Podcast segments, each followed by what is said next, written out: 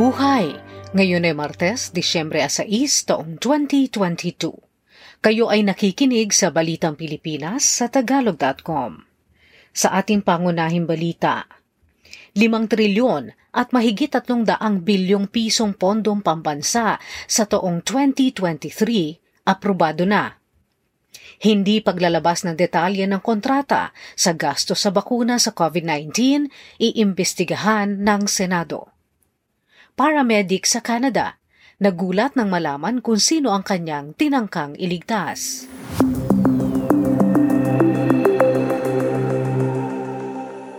Inaprubahan na ng dalawang kapulungan ng Kongreso ang Bicameral Conference Committee Report kaugnay ng 5 trilyon, 200 at 68 bilyong pisong pambansang budget para sa taong 2023. Ang bata sa budget ay lalagdaan na lamang ng Pangulo. Ang pinal na bersyon na niretipika ng Senado at Kongreso ay nagbalik sa ilang kontrobersyal na probisyon kasama na ang isandaan at 50 milyong pisong confidential fund ng Department of Education at ang 10 bilyong pisong pondo para sa Anti-Communist Task Force ng gobyerno. Kasama rin sa inamyendahang paglalaan ng pera ang 12 bilyong pisong pagtataas sa budget ng mababang kapulungan ng Kongreso na nagbibigay rito ng 28 bilyon at 800 milyong pisong budget sa susunod na taon. Sinabi naman ni Senate Finance Panel Chairperson Sonny Angara na ang pagtataas sa budget ng Kongreso ay para sa pagpupondo ng Tertiary Education Subsidy Program, tulong sa panggasolina at diesel sa mga driver ng pampublikong transportasyon, para sa mga programang pangkabuhayan, benepisyo ng healthcare workers, at serbisyong proteksyon sa mga individual at pamilyang nasa mahirap na sitwasyon. Una rito, kinwestiyon ni Senate Minority Leader Coco Pimentel ang 200 at 19 na bilyong pisong pagtataas sa budget para sa hindi nakaprogramang paglalaanan ng budget para sa taong 2023.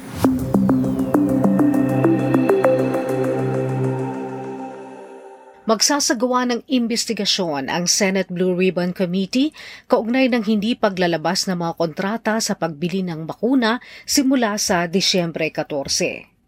Sinabi ni Senador Francis Tolentino, pinuno ng komite, na ayaw ilabas ng Department of Health ang detalye ng kontrata sa pagbili ng mga bakuna dahil di umano sa isang kasunduang nilagdaan na hindi ilalabas ang detalye nito. Sa mga nakaraang pagdinig sa Senado, sinabi ng vaccine czar ng Administrasyong Duterte na si Carlito Galvez Jr. na hindi nila mailalabas ang impormasyon sa eksaktong presyo ng mga bakuna dahil sa kanilang non-disclosure agreement sa mga taga-supply nito. Ito ay sinusuga naman ni dating Finance Secretary Carlos Dominguez III na nagsabing itinakda ito ng mga taga-supply at hindi maaaring ilabas ang mga sikreto ng kalakalan at kasama sa sikreto ng kalakalan ang presyo. Sinabi naman ni dating Senator Franklin Drilon na hindi maaaring gamitin ang non-disclosure agreement sa mga biniling kinakailangan ng bansa para sa COVID-19 para hindi ma-audit ang ginamit na pondo ng bayan para sa pagbili nito.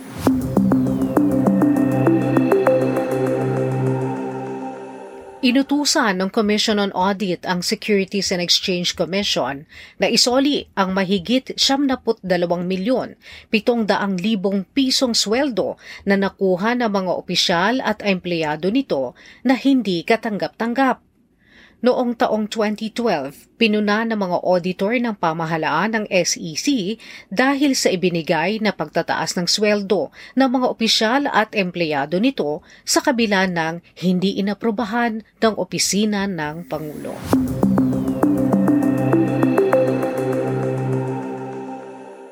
Ang pagtaas ng presyo ng mga bilihin at serbisyo sa Pilipinas nitong Nobyembre ay maaaring nagpataas sa inflation ng 8.2%.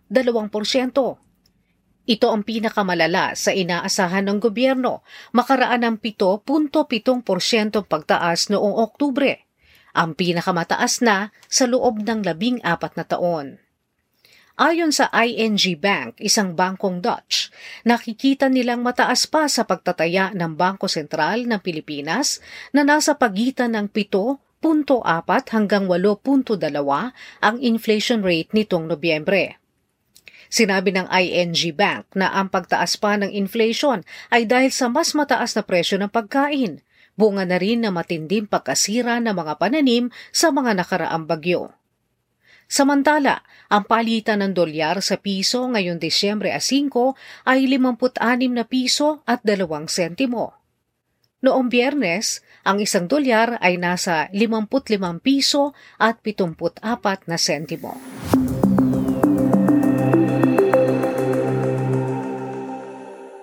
Limang estudyante ng dalawang pampublikong paaralang elementarya sa Quezon City ang nagwagi ng tansong medalya sa World Robot Olympiad na isinagawa sa Dortmund, Germany.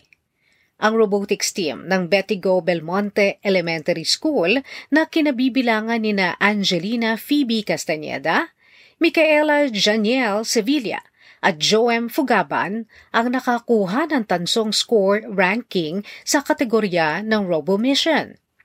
Dito, ang mga kalahok ay nagdisenyo, bumuo at nagprograma ng isang robot na sa sarili nito ay nakaresolba ng ilang partikular na mga hamon. Samantala, sina Abesha Beatrix Florante at Zurina May Clemente ng Project 6 Elementary School ay nakuha naman ang ikalawang tansong medalya ng bansa sa kategoryang Future Innovators. Gumawa naman sila ng robot na pumupunta sa mga misyon ng pagliligtas kapag may natural na sakuna.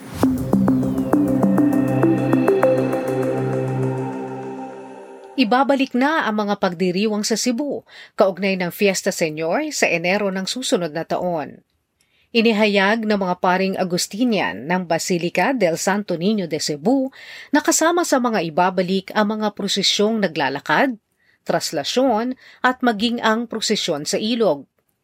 Ang mga relihiyosong aktibidad kaugnay ng Fiesta Senyor ay inaasahang maghihikayat sa milyon-milyong deboto sa Cebu. Ito ay maliban pa sa Sinulog Festival na inoorganisa naman ng pamahalaang lungsod.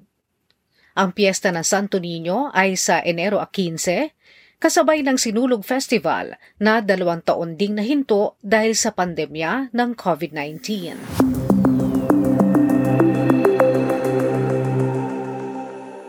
Sa trending na balita online, viral ang blind date ng nakauniformeng pulis at isang babae. Matagal nang nag-uusap online ang lalaking nagpakilalang pulis at ang babae. Nagdesisyon sila magkita na ng personal at kumain sa isang fast food restaurant. Hiningi ng babae ang tsapa o ID ng kadate niyang nagpakilalang pulis pero wala itong maipakita. Doon na lumabas ang mga kasamahang pulis ng babaeng isa rin palang pulis at hinuli ang kadate na nakauniforme pa ng pulis. Batay sa Article 117 ng Revised Penal Code, bawal ang pagpapanggap bilang person in authority o public officer kasama na ang paggamit ng uniforme. Sa kumalat na screenshot ng Facebook post ng policewoman, ito ang nakalagay. Blind date na may heart, kiss at laughing emoji? Sa lahat ng dates ko, ikaw ang memorable. Hashtag, kilig to the bars.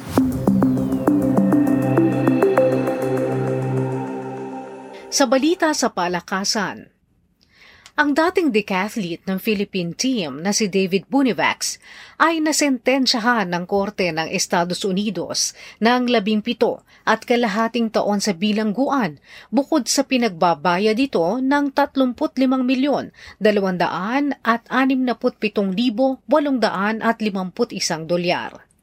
Ito ay bunga ng panloloko ni Bunivax sa mga mamumuhunan sa Peking cannabis vaping business nang may 35 dolyar na inamin nito. Ang 58 taong gulang na dating atleta at celebrity sa Pilipinas ay nagharap ng guilty plea sa isang bilang ng securities fraud at isang bilang ng wire fraud. Nagtayo ng ilang mga negosyo si Bonivax simula pa noong 2010 na anito ay may kinalaman sa industriya ng marijuana at pagbebenta ng mga vape pens na may CBD oil at THC. Pero sa halip na gamitin ang pondo para sa operasyon ng negosyo, napag-alaman sa mga dokumento ng korte na ginastos ito ni Bunivax para sa kanyang marangyang pamumuhay, kabilang na ang pagbili ng marangyang bahay sa Calabasas, pagpunta sa Las Vegas at pagkasino, mga alahas, mamamahaling bag, ang granding pagdiriwang ng kaarawan ng kanyang anak at pagbili ng mga kabayo.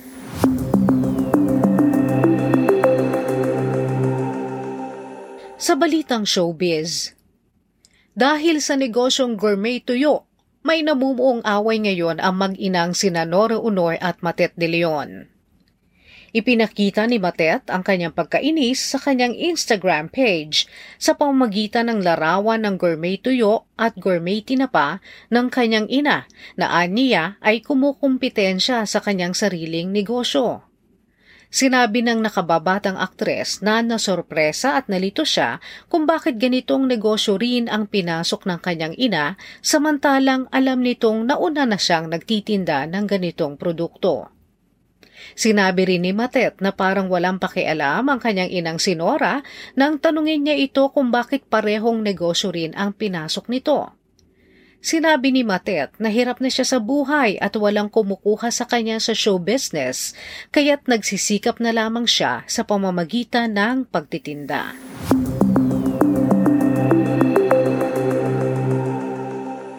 Sa balitang kakaiba, Isang paramedic sa Canada ang humangos sa isang matinding aksidente sa sasakyan at tinangkang isalba ang buhay ng isang labing pitong taong gulang na babaeng hindi na makilala sa tindi ng tinamong pinsala.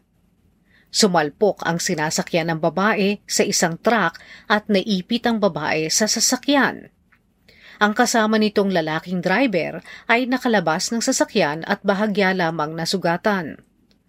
Nang mailabas ng sasakyan ng babae, pinilit ng paramedic na si Jamie Erickson na panatilihing buhay ang biktima hanggang sa dumating ang air ambulance. Pag-uwi ni Erickson, nag-aabang na sa kanya ang mga opisyal ng Royal Canadian Mounted Police at doon sinabi sa kanyang ang pasyenteng kanyang tinangkang isalba ay ang sarili niyang anak na si Montana. Nasawi ang kanyang anak na si Montana sa ospital.